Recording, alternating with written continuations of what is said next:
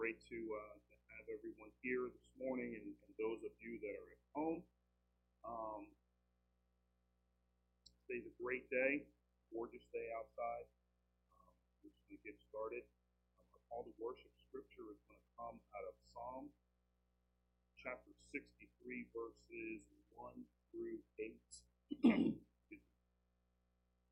Reads, O God, you are my God. Earnestly I seek you, my soul for you. My body longs for you in a dry and weary land where there is no water. I have seen you in the sanctuary and beheld your power and your glory because love is better than life. My lips will glorify you, will praise you as long as I live. And in your name I will lift up my. My soul be satisfied as with the richest foods. Singing lips, my mouth will praise you. On my bed I will I remember you. I think of you through the watch of the night because you are my help. I sing in the shadow of your wings. Soul to you. Your right hand. Dear Lord, we're so grateful and thankful for the uh, seeing the opportunity, the honor to worship and praise you once again. These moments were granted, all as um, thirst for water or hunger for food, thirst for you today. We thirst to hear from you. Please let us your word, your wherever we throughout the day, throughout every moment, throughout. So we thank you once again for the word. Amen. Okay. So uh, as far as announcements, have any new announcements? We have the announcements we had last week. The uh, just as another reminder, um, the SOAR uh, conference. Again, it's going to be June 6th to 27th. Um, in the fall. You can go on that at SOAR.com. As far as uh, the email for Vacation Bible School, no, I'm sorry, Kurt Camp. Um, you should have gotten an email this uh, from Global. Reach out. Okay. Um, and then that's it. So as far as uh, so that's it. Far as as far as announcements are concerned, we don't have any other announcements. Um, I do want to share. You know, it's something that was going on with, with me these these last couple of days. Um, somewhat, I guess, a little somewhat humorous. So um, those of you that know, know I have this truck that I haven't driven in years.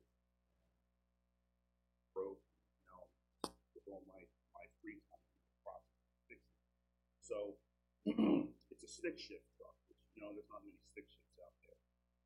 So, uh, but it's, it's a lot of fun a really big truck. Anyway, um, one of uh, there's, there's two clutches. Master clutch and slave clutch on the bottom, underneath the truck. So I'm jacking up the truck, and the truck had been sitting for such a long time that it had rusted. So anyway, I go and I look up everything on YouTube. So I go on YouTube, uh, find out the part that I need to buy, and to get part off, and making sure I'm not to make anything worse. It's hard to break things. So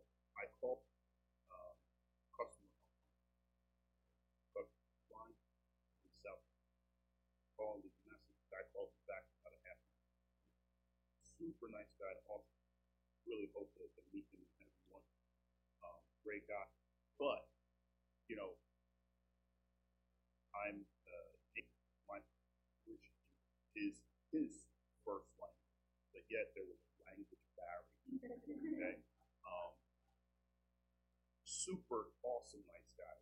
So, you know, I'm, I'm talking to him and I'm saying, well, you know, how do I do this? And, and, and finally he says that there's this one little teeny tiny pin that, that holds this thing in place. And I said, well, you know, it's, it's rusted in there. I don't know. I, I can't I can't get it out. And uh, so I'm banging, I'm hammering everything. I, I know this is listen. You know, that's best I can understand. I don't know what else to tell you. You're just gonna have to make that happen. and and from that moment, I, I love that guy. He he was great. So I, I really hope to, to see him one day. But um, you know, that made me think, like, man, it, this is as hard as it is, and eventually I did get it fixed. Uh, I did I did get it off, and I, I did make it happen. And it made me think about what we're going through right now. You know,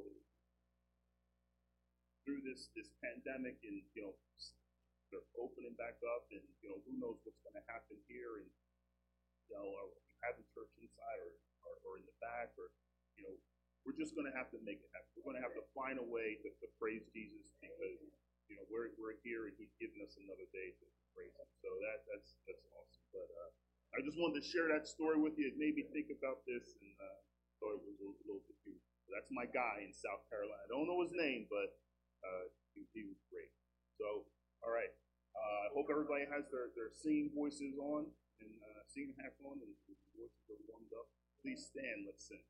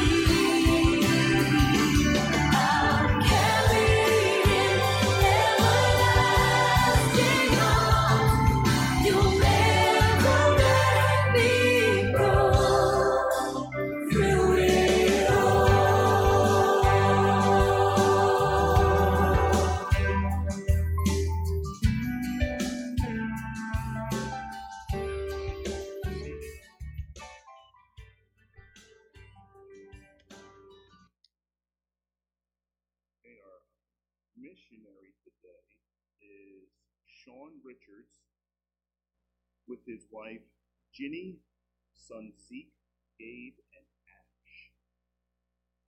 Great name for son. Son named Ash. Okay. Uh, they are in Papua New Guinea. Uh, unfortunately, we don't have a video for them. Um, I forgot to reach out to my clothing see if it's sure.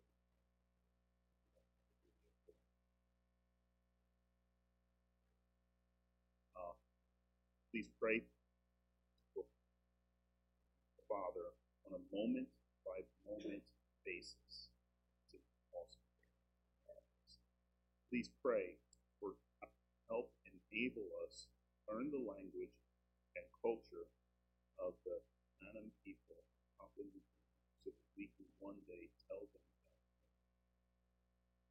Also pray for our children to seek him and believe. Sure that that prayer any Please pray for the hearts of the Anam people to draw to him for a huge interest in future Bible teaching and translation.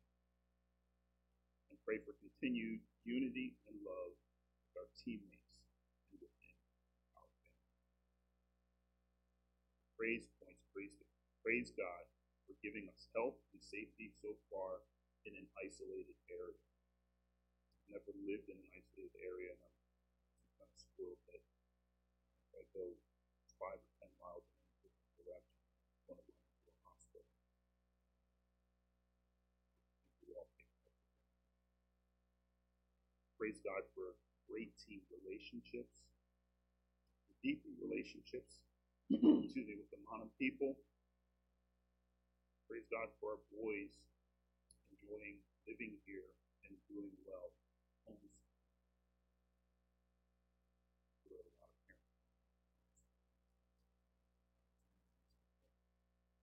Praise God, we're able to purchase a boat to help transport us uh, from the island.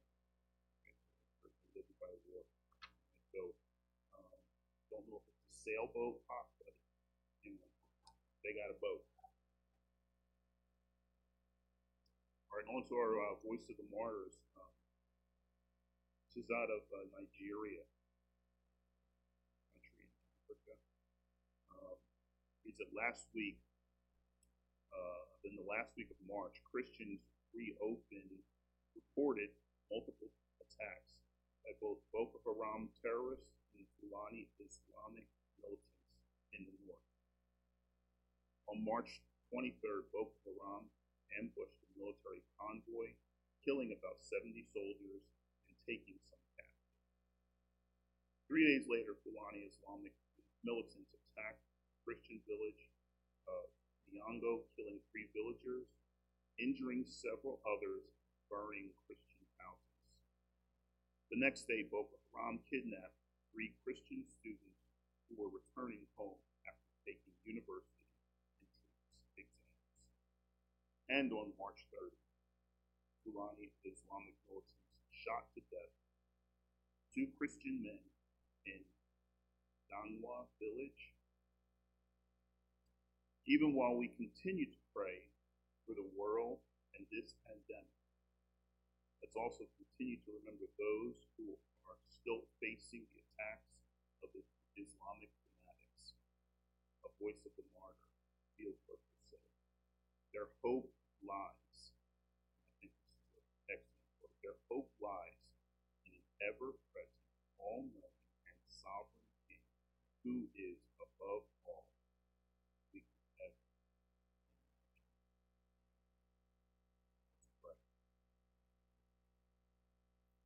Dear Lord, we're so thankful. Um, brothers and sisters throughout the world that are serving you, that are eager to serve you. Um, Father, we're so thankful that um, and pray for and thankful for Sean and his uh, family, and for their uh, desire to spread your word, to spread your gospel in Papua New Guinea. I just pray that you continue to encourage them that you lift them up, Lord, let them know that the work that they're doing is not in vain. As well as those brothers and sisters in Nigeria who are under continual attack, continuous attack by Islamic militants on both on both ends of the spectrum. Lord, just um, pray that they continue um, to know that they serve a sovereign King, that you are all knowing, all powerful, and ever present. Lord, just thank you um, for allowing them to, to know that you are there, supporting them in their darkest days, in their most trying times, Lord. We thank you for their servant spirit and their attitude, servant attitude, Lord. And in spite of all circumstances, whether it's learning a new language and reaching out to people who do not know you, or if you're under constant attack, then in both instances,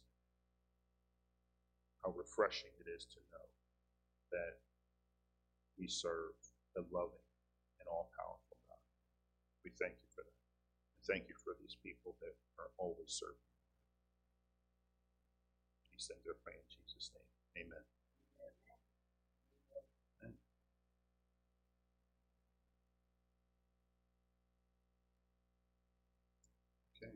Please stand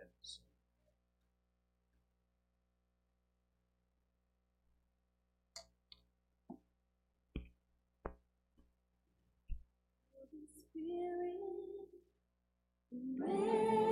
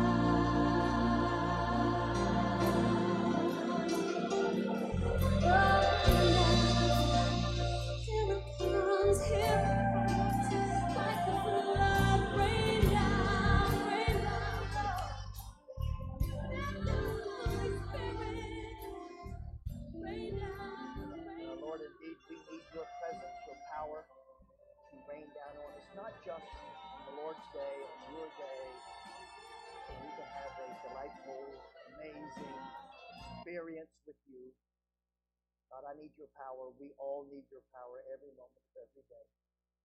I do not trust my own logic. I do not trust my own reasoning. I don't trust my own will. I need your power to speak to me. I need your power to work through me where safety is and where danger is. That struggle between my spirit and my flesh. I need your power. I need your presence. Know him need. So, that's no different now in this hour. You would open our eyes and our ears and cause us to comprehend not just the facts of this particular passage, but how this this story fits in the larger story. What are you saying to us? Open our hearts and our eyes, fix our understanding, help us to comprehend. In Jesus' name. Amen. Get- to- get- get-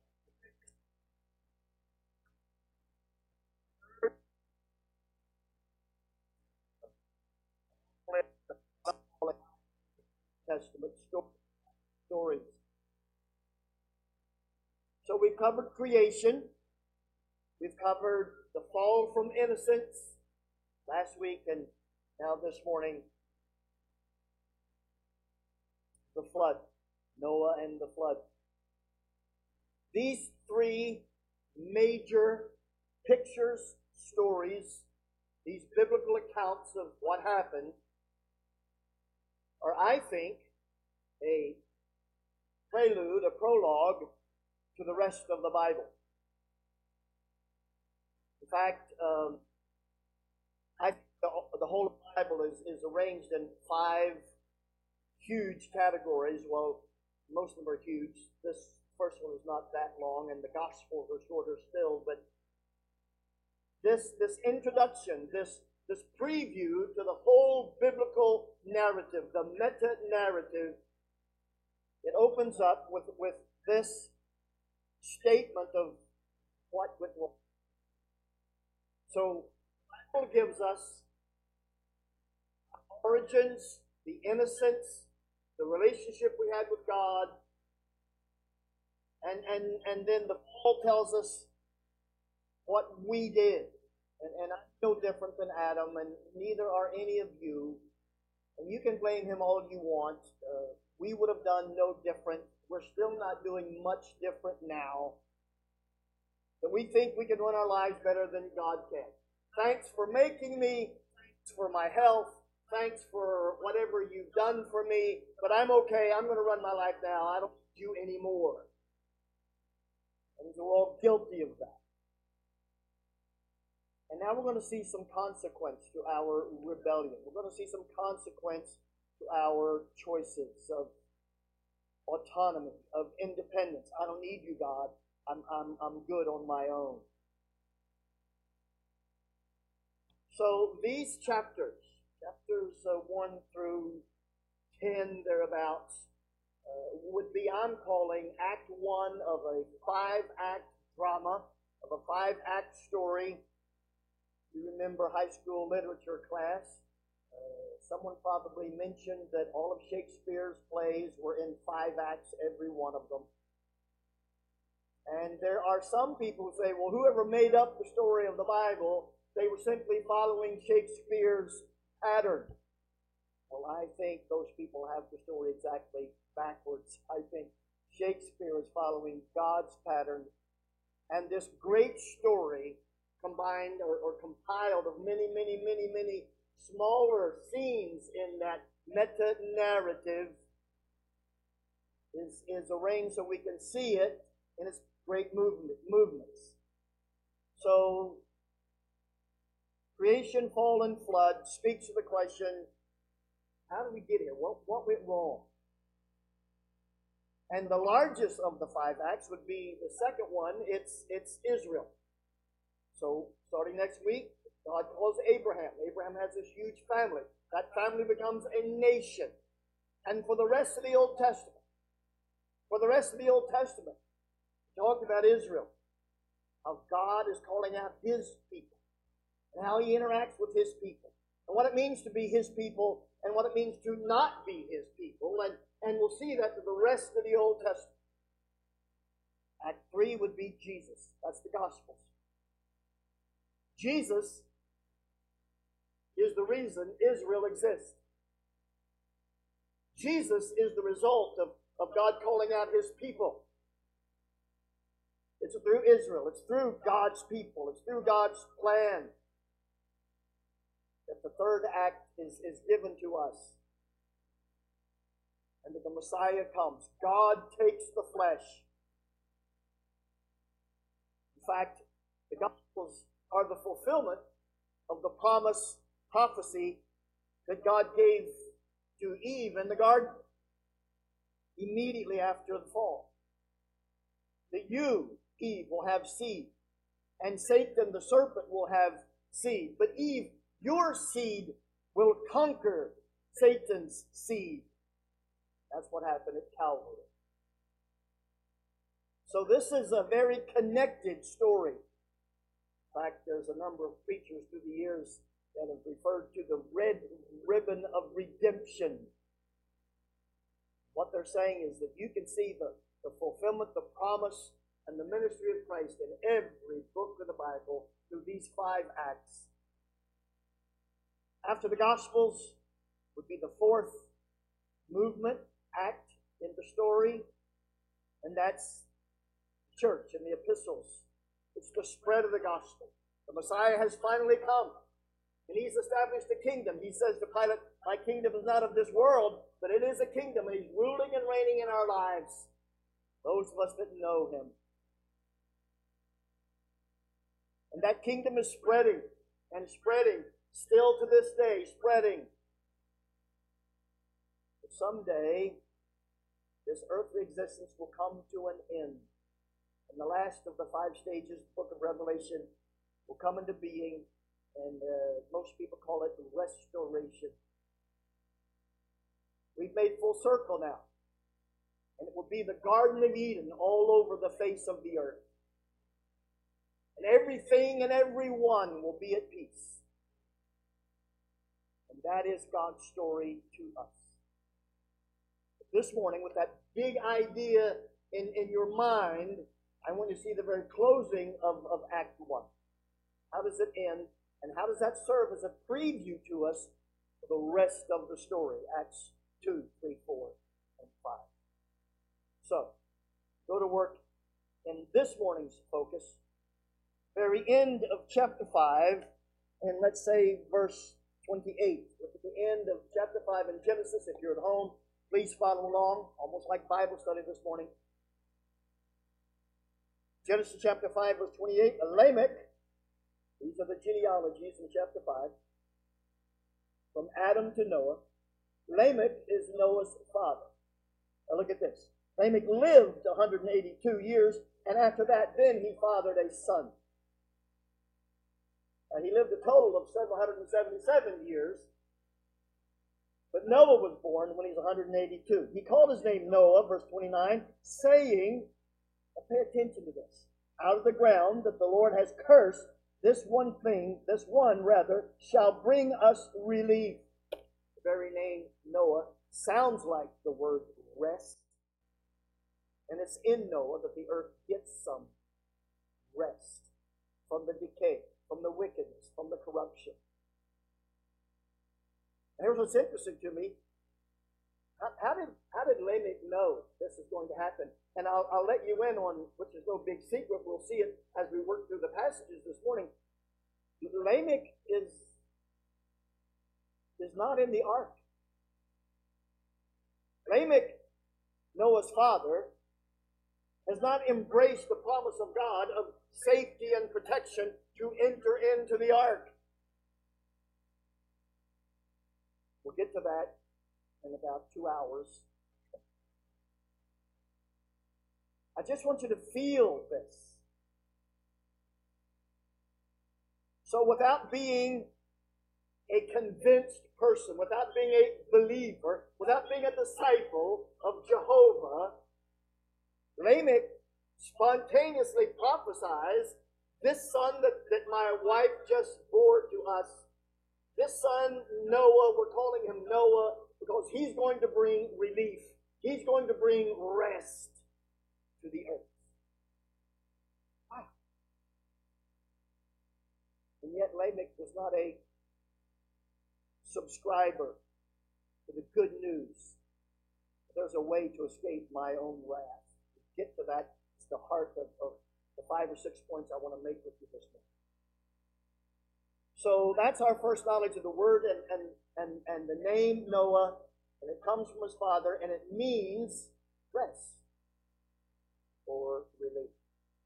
Chapter 6, we finally get going, but there's one more little detail I got to get out of the way because everyone wants to talk about this, this secondary issue, make it a primary issue. It's not. Look at verse 2 and 4 of chapter 6, verse 2 and 4 talks about these giants. Verse 4 uses the word Nephilim. The sons of God, verse 2, saw the daughters of men. They were attractive, and they took them as they chose. Verse 4, these giants were on the earth in those days, and also afterward the sons of God came into the daughters of man, and they bore children to them. They were mighty men who were of old renown. And people read verse 2 and verse 4 and say, Oh, oh, that's that's amazing. This is these are like angels, maybe demonic angels, and they're ravaging the, the human women.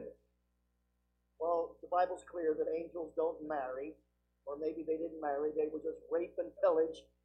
I, I don't think this is some extraterrestrial, uh, not human kind of. I think there's two things going on here that can, I think, reasonably un- be understood prior to the flood, all of creation was in what we would call like like a hothouse environment. And, and like some of the forests that still remain in not so many places in Africa, but especially in South America.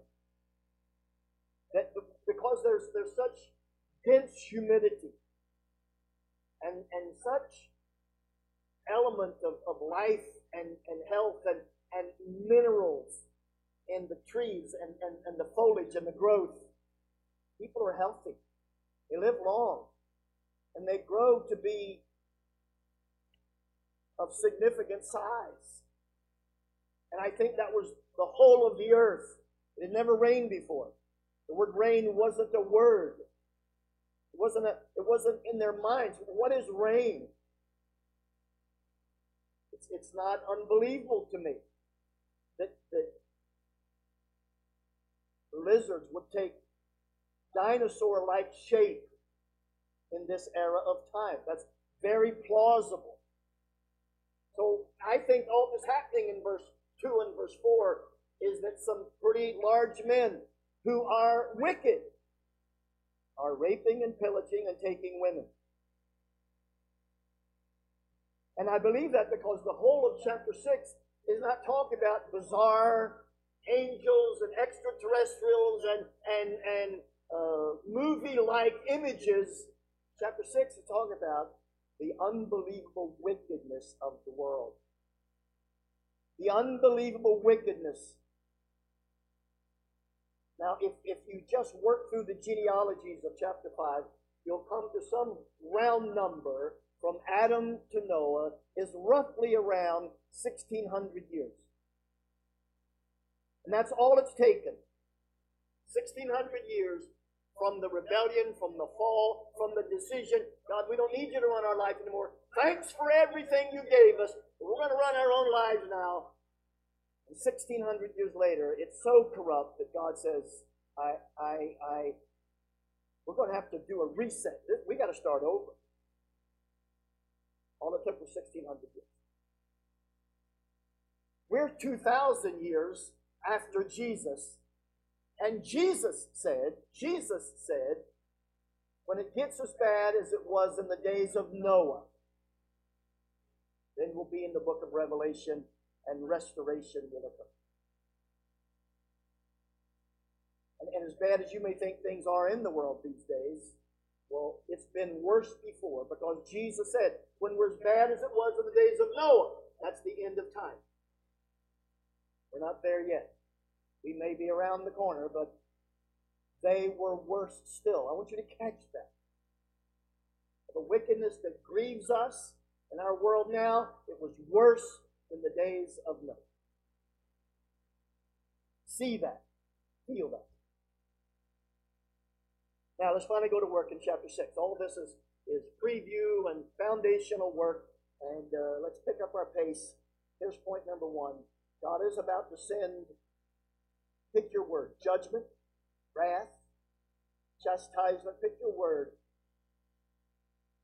But notice, before we even get to that, notice this in verse 3, chapter 6 and verse 3. The Lord said, My spirit shall not abide in man forever. He is flesh. His days shall be a 120 years. Now, here's my point. If God is cruel and just crazy out of his mind, lost his temper, angry, why would he tell them, look, I'm giving you 120 years to pull it together? If he's just cruel, as someone have us believe, if, if he's just a tyrant and all he cares about is, is recognition and he needs us to build him up, and when we don't do that up to his expectation, he kills us all. If, if, if God is just the worst combination of, of Hitler and Mussolini and, and whoever else you know to be, um, if that's who God is, why is He warning them and us? Look, I, I, I am gracious and merciful, but I am also just. And my justice demands that I act at some point, and at this time I'm giving you 120 years before my justice comes. This is not the act of a cruel dictator who's just whimsically, irrationally, in a rage. That's it. You're all going to die, and I'm going to start over with someone else that maybe they'll really love me. Didn't your mother and father, when you were a child or a teenager or your old still live? Didn't your mother and father say, You can't keep doing this? And at some point, there's going to be consequences to your doing this.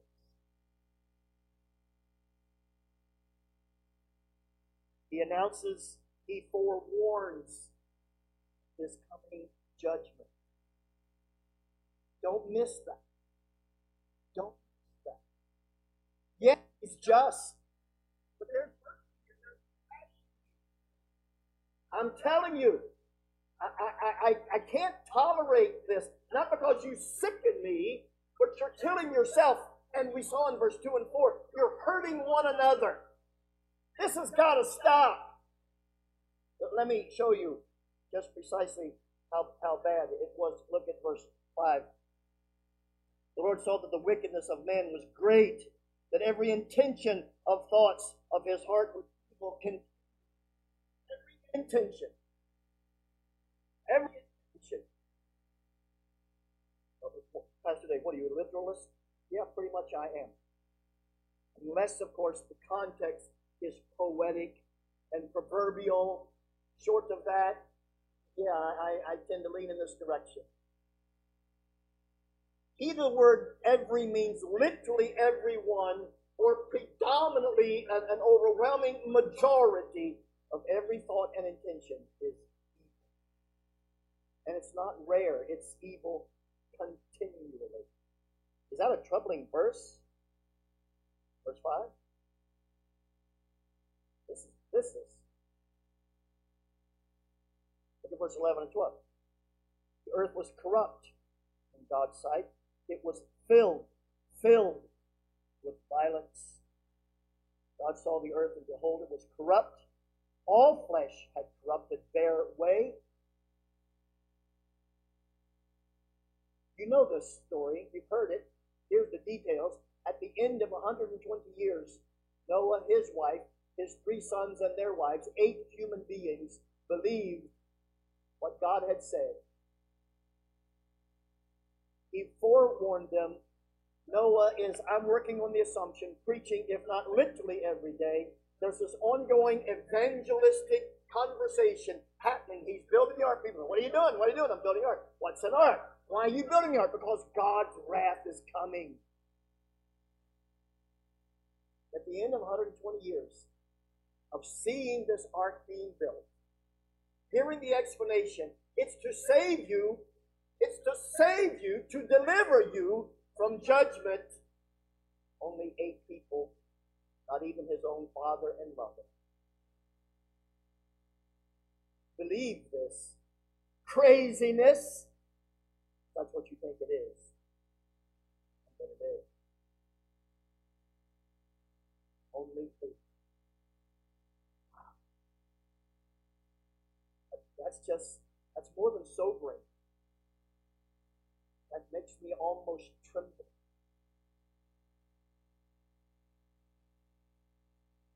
Only eight. But they were forewarned 120 years before. 120 years before. And we're being warned. We're being warned. And we still find ourselves like the others, not the eight, saying, Oh, that's crazy. That's crazy. God loves us. God's God would never do this. There is no God. We, we, we were born, we die, there's no afterlife. So live it up now because this is all there is.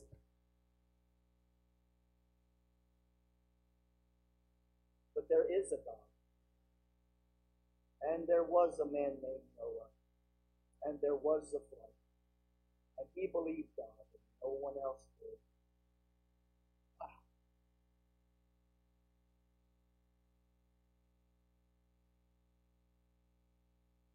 That's chapter 6. Still, still, chapter 6, look at verse 14. Chapter 6, look at verse 14. Make yourself an ark. Gopher wood. The old King James translation is called Shittim. You mispronounce that, you're going to get uh, rebuked by someone.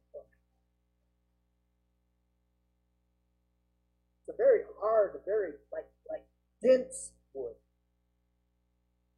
There's a wood you can get in, in some lumber yards. You probably have to order it. It's very rare. It comes from Africa. It's called iron wood because it's like iron. You can't drive a nail through it. You're going to burn up a few bits trying to drill through it. Gopher wood is like that. Gopher wood is like that. Make yourself an ark. Make rooms in it. This is how you'll make it, starting in verse 15. You get the dimensions, and here they are. It's 450 foot long. That's one and a half football fields. 450 foot long. It's 45 feet wide. Pretty narrow. 45 feet wide. But it's three stories tall or 45 feet tall. 15 floors, or, uh, uh, or three floors of 15 foot. And every animal and as many people as want to go will fit. If you'd like to see it, there's a life size, I want to go see it myself, not been there yet. There's a life size replica. And of all places, Kentucky. I've really never had much desire or reason to go to Kentucky. No offense meant by that, but now I do want to go to see this life-size replica of. Now, before we leave chapter 6 and move on, catch this, this one more thing. We've seen the ark. We all know about the ark. But go back, go back to verse, is it 14 and 15? No, let's, let's make the room, make the room, I'm sorry, it's back to verse 8 to 9.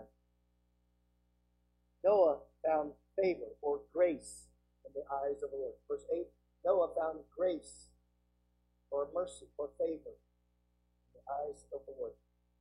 Verse 6, these are the generations of Noah. He was a righteous man, blameless. Catch this phrase. He walked with God. See, we think righteousness and, and goodness is, is, oh, he, he never said damn. Or he gave money to the poor. Or he always went to church. Or those things may or may not have been the case. But here's the overarching functional understanding of righteousness. He walked with God. And that's the big question. I don't, I don't, I don't care where you go to church. I hope you worship with somebody and you worship the living God, but but this church, another church, I, I there's some there's some behavioral norms that we see in the Bible for Christian people, but the essence of Christianity, the essence of, of, of being a person of faith, of being a believer, is that you walk with God. In this congregation, we spent all of January talking what it means to be yoked to Christ. That, that there's this double yoke. And, and I'm in, one place and Jesus in another place, and wherever he goes, I go. But Adam and Eve cut the yoke. And we, all of us, tend to say, hey, Jesus, you get a little crazy. You're getting a little extreme. You go your way. I'm, I'm going to, I'm just a little bit behind you. I'm still a follower, but I ain't hanging with you because you're crazy. You're extreme. You're excessive. But Adam, I'm sorry, Noah, he walked with God. He's yoked God. That's, that's what being Christian is. It's not smorgasbord. Well, I want to go to heaven when I die, so, so let's do that. And so if, if I have to believe that there is a God and, and, and Jesus came and he's God and go to heaven, okay, I believe that. But let's not get carried away with the morality stuff. And please don't tell me I shouldn't drink wine or liquor even. Come on. And what's what's all this till death do us part about?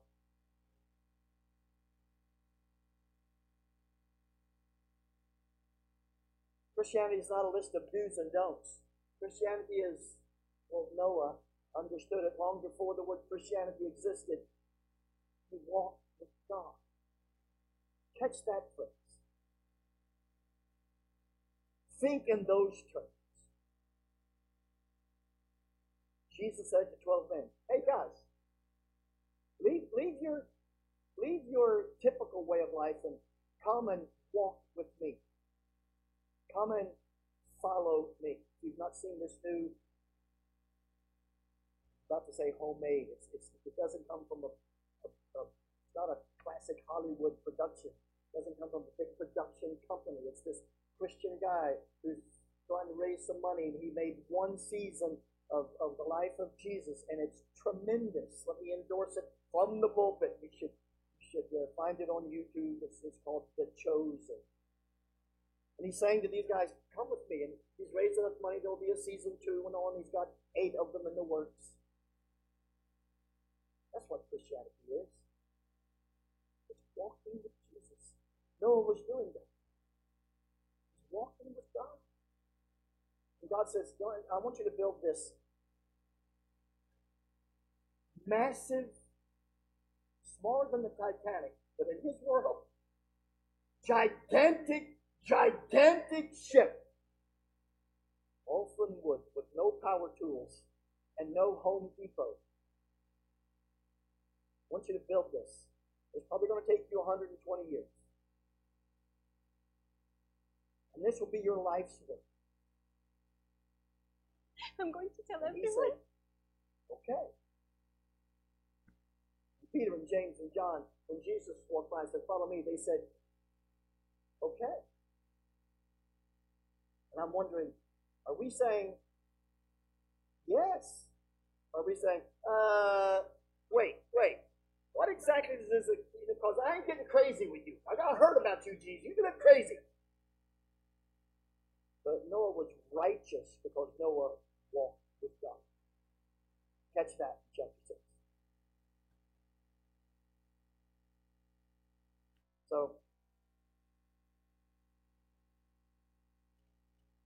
Just can't leave chapter 6. Do you, do you see that first he forewarns them, he got 120 years. And then he provides a ship that they can escape the wrath that's coming. Okay? People say God is cruel. God is cruel? Here's what I don't understand. We may not get out of chapter 6 I'm going to tell Here's what I don't everyone. understand at all. Was counting. Everyone seems to be mad at God because why God let that happen? Why God let that happen? Why God didn't stop this? Why God didn't stop that? Why did, why did God do all that stuff? But in your own personal, in your civic, in your national life, you want justice. When people who don't like us for whatever reason, my point is not to get into politics with you this morning, when they, in a suicide mission, flew hijacked airplanes into the Twin Towers, this nation wanted justice. When we see white police officers acting hastily and shooting young black men down the street, what do we want? Justice. When someone's teenagers break into your house and steal your grandmother's wedding ring and, and jewelry, you want justice. But when God brings justice, we think, oh, God's cruel. Somebody had to stop Hitler and Mussolini and the Emperor of Japan. And we're all glad they did. Because we like justice until God brings justice on us.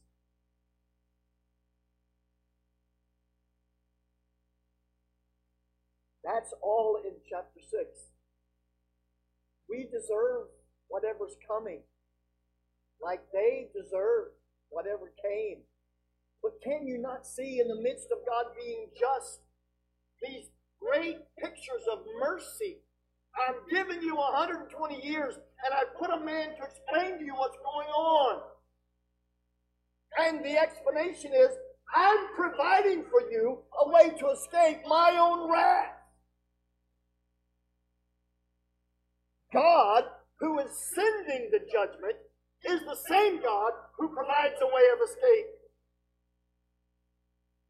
This, by the way, is Calvary.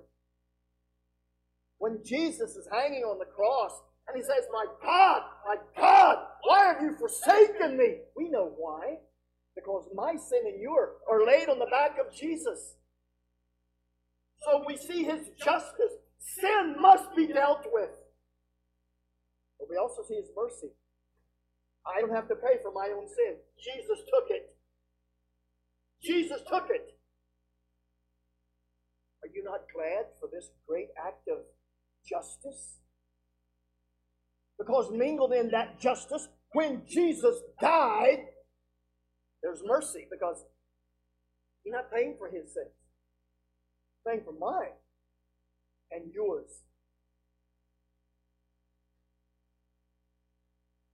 We don't get to pick and choose when we like justice or when it's wrong. We condemn God because he's just cruel. Oh, God is just, but he's merciful.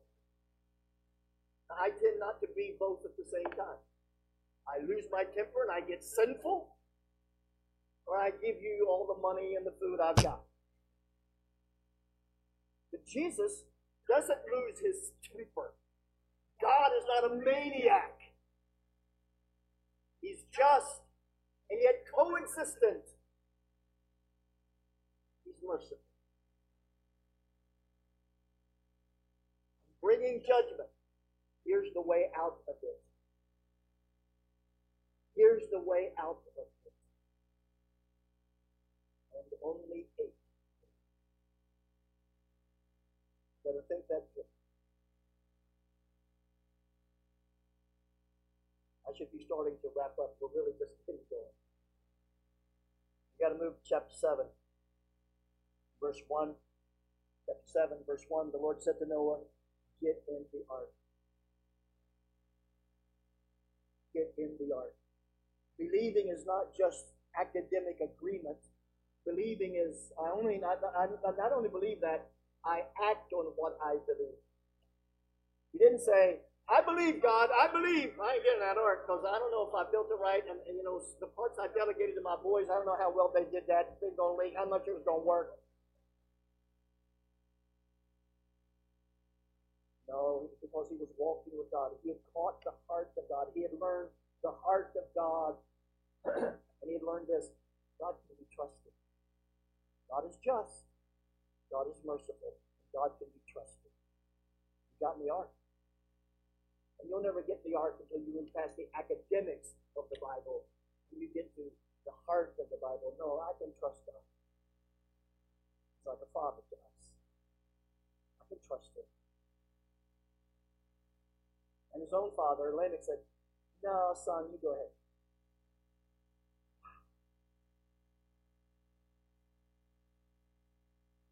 Verse 16 of chapter 7 says, And God closed the door. He'd already said 120 years. Now that 120 years has come to pass, they went in the ark. Verse 16, chapter 7 and verse 16. The animals were in, humans are in, and God shut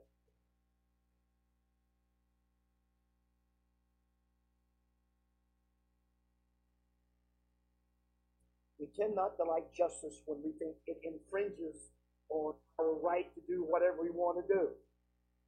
But we think doing whatever we want to do isn't within the framework of, of liberty and justice. If at school, if they still do that, we would pledge our allegiance to the flag that represents this country, and we would say, all of this is because we have liberty and we have justice. But we've taken the word liberty to now mean anarchy. We, we don't believe in just liberty and justice. We don't like justice. I just want liberty, but not liberty to do the safe thing, the right thing to do. I want liberty to do anything. Take your wife, I got the liberty to do that. To exploit your children, to cheat you in business. We're moving from liberty to anarchy. They had fully moved from liberty to anarchy.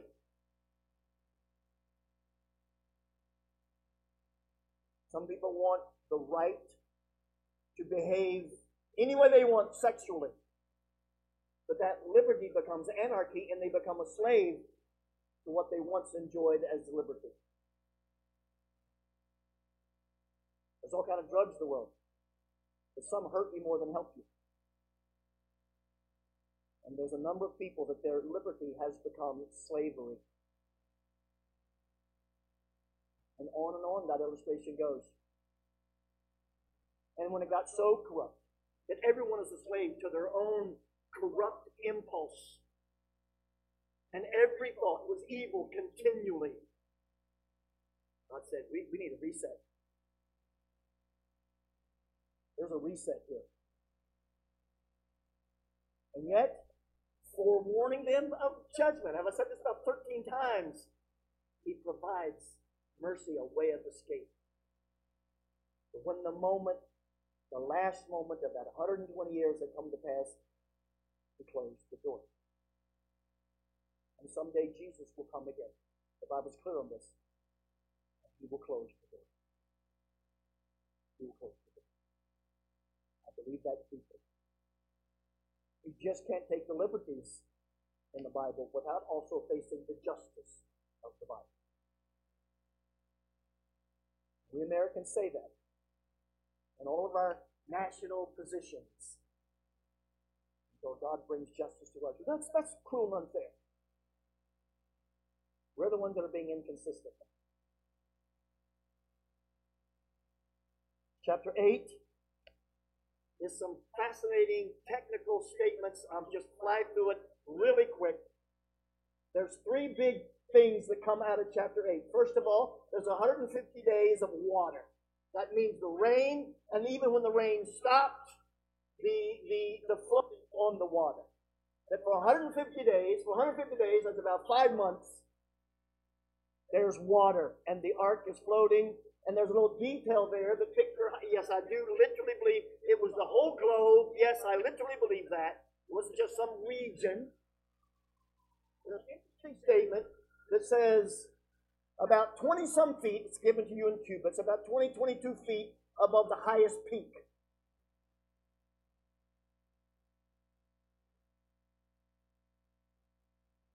I, I don't want to get off on some secondary, tertiary, bizarre illustration, but it's like the world is being bathed.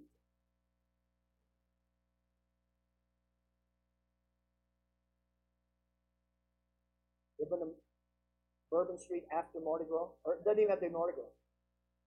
I don't know how often, how often, they hose down the streets. There's all kind of debris. And it's hard to find a public bathroom there, by the way. And they hose down the streets. It's almost like God is hosing down the earth. He bathes the earth. There's a reset.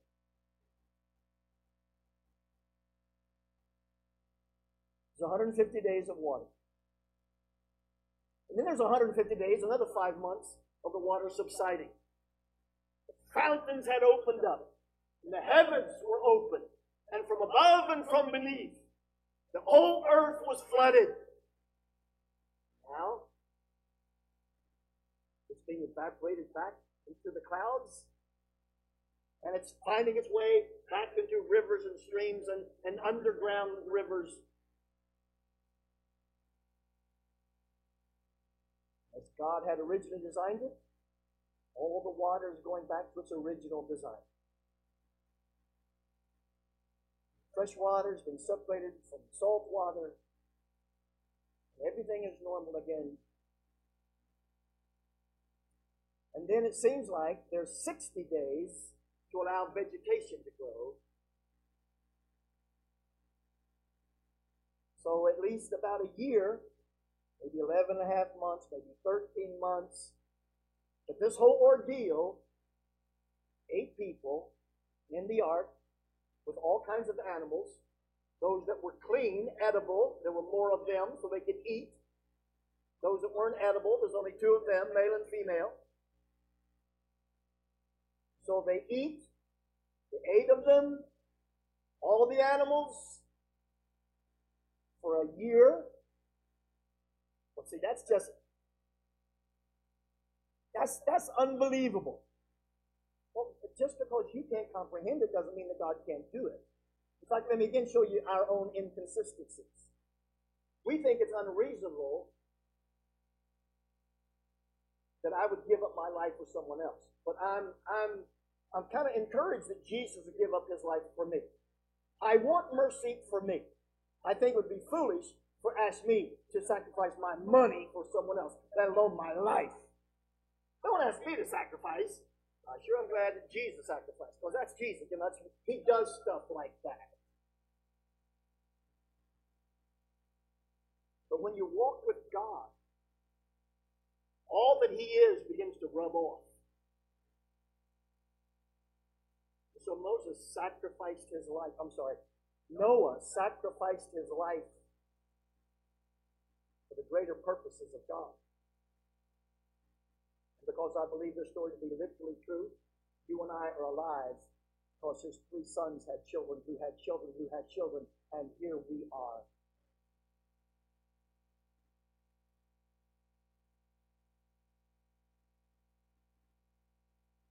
Chapter 7 is saying those who really believe what God has said, they will get into the ark.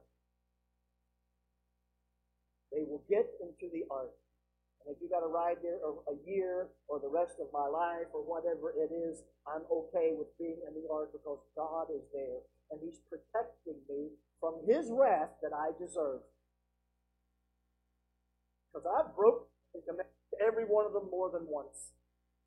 And so has every human being. Let's get that straight. If you think you can earn your way, work your way into heaven, boy, are you under some kind of self deception. I mean that with nothing but love in my heart. You're kidding yourself. We're in trouble. And I need someone to protect me from me. That's why Jesus came. To give me a new me.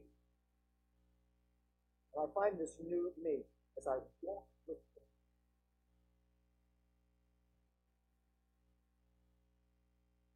So when Noah said, I want you to build the ark, okay. That's time to get in the ark. Okay. So, chapter 8, a year later, we get to chapter 9, the verse 8, chapter 9, and verse 8. God said to Noah and to his sons, I establish my covenant. Now, if you'll just read from chapter uh, verse 9 down to verse 13, you'll find the word covenant seven times. I'm not kidding. I'm making a covenant. I'm giving you my word. I'm making a promise. God does not break his promises. Seven times he emphasizes. Seven times he reiterates. Seven times I'm not kidding you. I want you to be, make sure you hear this. I'm giving you my promise. And I'm even giving you not just a verbal promise. I'm going to give you this, I'm going to call it miraculous. I'm going to give you this astronomical. I'm, I'm going to give you this sign, this evidence, this reminder of my promise because it had never rained before. But, but now that the whole structure is changed, I'll no longer water the earth with this, this dewy mist. There'll be this summer, winter, seed time and harvest, rain and dry. And I'm giving this promise so you'll know next time it rains, oh my God, it's going to flood again. No, I, I will never flood the earth like this ever again. If God were cruel and mean and, and arbitrary and unpredictable and rash, if God were all that that people say he is, then he might have found some warped pleasure. Yeah, yeah. Every time it's going to, I'll let them squirm. Let them, let them be afraid. Goes way out of his way to reassure us. So next time it rains, don't panic. Verse 11, chapter 9, verse 11. I establish my covenant. Never again, never again shall all flesh be cut off by the waters of flood. Never again shall there be a flood to destroy the earth. 13. I have set my bow in the cloud. I love rainbows for this reason. Love them because they're pretty, I like the colors, all that. But I love them for this reason.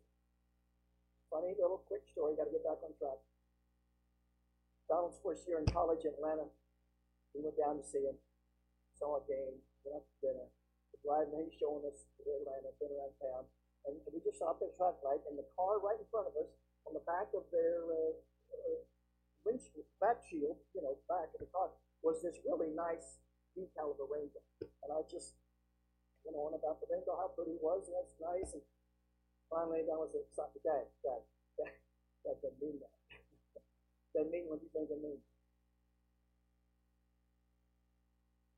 Isn't it interesting that we take the things that God gives us and we completely change their meaning to fit our new interpretation. We've done that to marriage, we've done that to parenting, we've done that to work. I can't think of any major area where we haven't done that. But all the structures, all the systems, all, all the things that God has given us for safety, for order, for enlightenment, We've taken those things, redefined them, twisted them to fit our convenience, and then said, God, we don't need any more. We've redone what you gave us, made it fit our preference. So go help somebody else now. We're fine.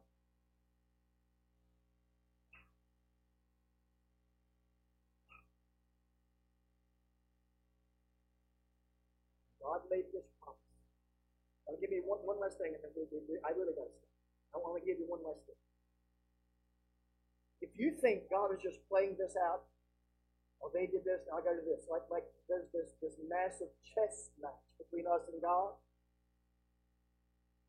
Why why in the very beginning in the Garden of Eden, right after the rebellion, the fall from innocence, did he make the statement about seed? Eve, your seed will crush serpent your seed. God provided for this long before it even happened, long before Noah's Ark. God knew America would be whatever America is. God knew that every continent, every nation, every person. And that's why in Noah's day he sent the ark. And that's why in our day he sent a Savior. Because Jesus is the ark. As much as the promise in chapter 9 is, I will never destroy the earth again by water. Every time it rains, you don't have to panic because there's a promise. He doesn't say, I will never again destroy the earth. In, in Act 5, book of Revelation, he does, for the final time, bring the last reset all evil is banished away. And this time the imagery seems to be that of fire. Like everything is purged. We're not bathed and cleansed like in the days of Noah, but all evil is now eliminated. And it's the Garden of Eden all over the face of the earth. And those who have entered the ark already are waiting for us in heaven, and they'll join us on that new heaven and new earth again. And all those who did not enter the ark of Noah's day or of Jesus' day or in this day, yes, I do literally believe eternal damnation. We're living in a culture that everyone believes in eternal delight. But no, there can't be a hell. A loving God wouldn't do that. Well, this loving God is a just. And my goal is not to scare the hell out of anyone. But I do want us to be honest with the scriptures. God is loving and kind. He wouldn't send the ark if he wouldn't. He wouldn't have sent Jesus if he wouldn't. He wouldn't have sent whatever Christian there is in your life telling you about Jesus, that you need to enter the ark. You need to walk with Jesus. You can be delivered from this hopelessness and despair. This slavery to what you once thought was freedom is now overtaken you. That's the message of the gospel. That's the hope of Jesus.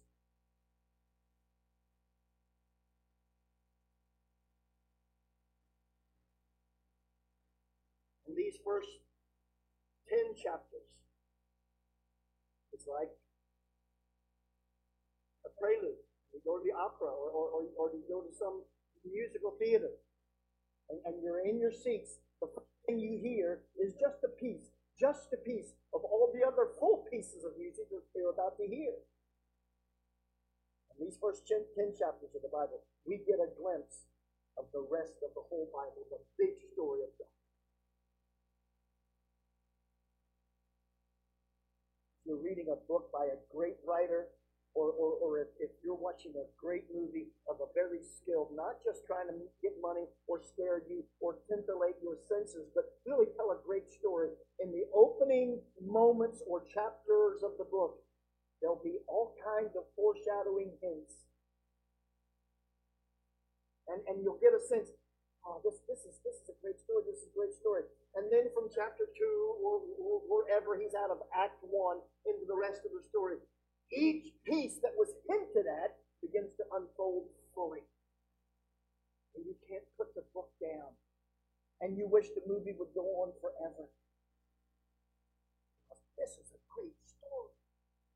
Well, for me, that great story is the Bible. And we're all in that story. I got a little bit part. I'm one of the movie. I've had people come to the house for dinner and they said, Oh, it was so great. We were in Philly and we didn't know they were filming, but they were. We stepped in and we were like an extra. And we're, we're in the movie. Well, I'm in God's story. I'm in this story. I've got in the ark. I'm saying to you, this is a great place to be. Come and join me. Get the ark. Come to the safety of Jesus. Acknowledge that my independence has hurt me more than it's helped me. I've been better off trying to stay close to God. Jesus has made a way for you to get back in touch with God. God sent Noah for you to get back in touch in his safety. And I'm inviting you to ask someone who knows more about God than you do. Call me on the phone. Send me an email. Whoever's house you're sitting in right now, ask someone in that house. You have a Christian friend at work? Find someone who knows something about the grace of God. You don't need dictatorial religion. I hate it, don't want to be a part of it. But I love being around people who are walking with God. And I ask them, how did, how did you come to know God? How did, how did, what, why did that work for you? How did, how did that happen? Let them tell you their story. I would love to tell you mine. There's no reason for us to die or live in fear and die outside of God's grace. He's warned us like he did in Noah's day of wrath to come, but he's provided a way to escape his own wrath. Noah's day, it was an ark. Our day, it's the substitutionary work of Jesus. He is our ark of safety. And I endorse him to you. Plead with you to give him serious consideration. Let's pray. God, thank you for this great story. This is not a kid's story. This is not some some shallow, entertaining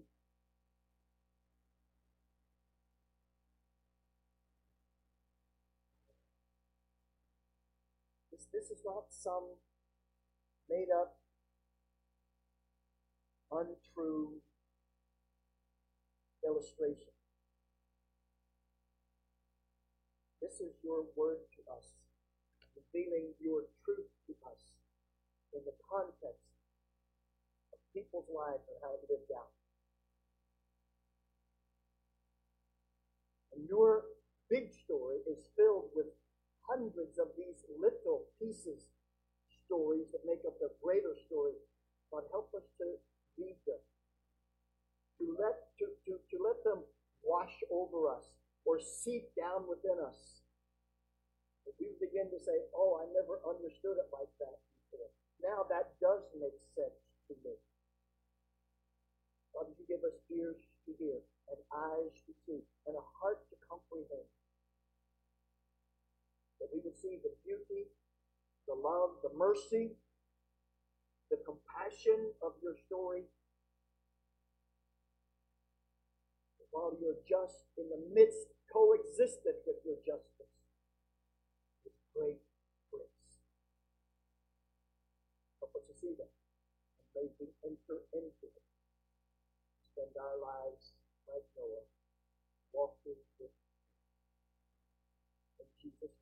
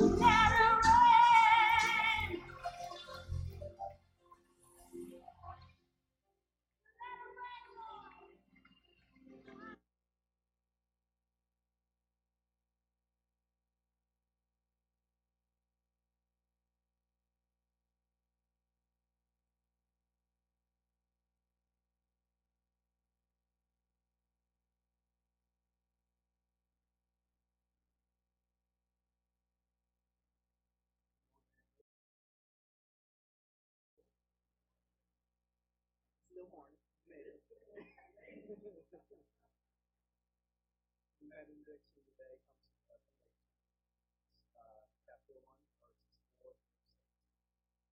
John, the seventh church uh, in grace to you, who is, was, and who is to come, and from the seven spirits who are before the throne. Jesus Christ, the faithful witness, firstborn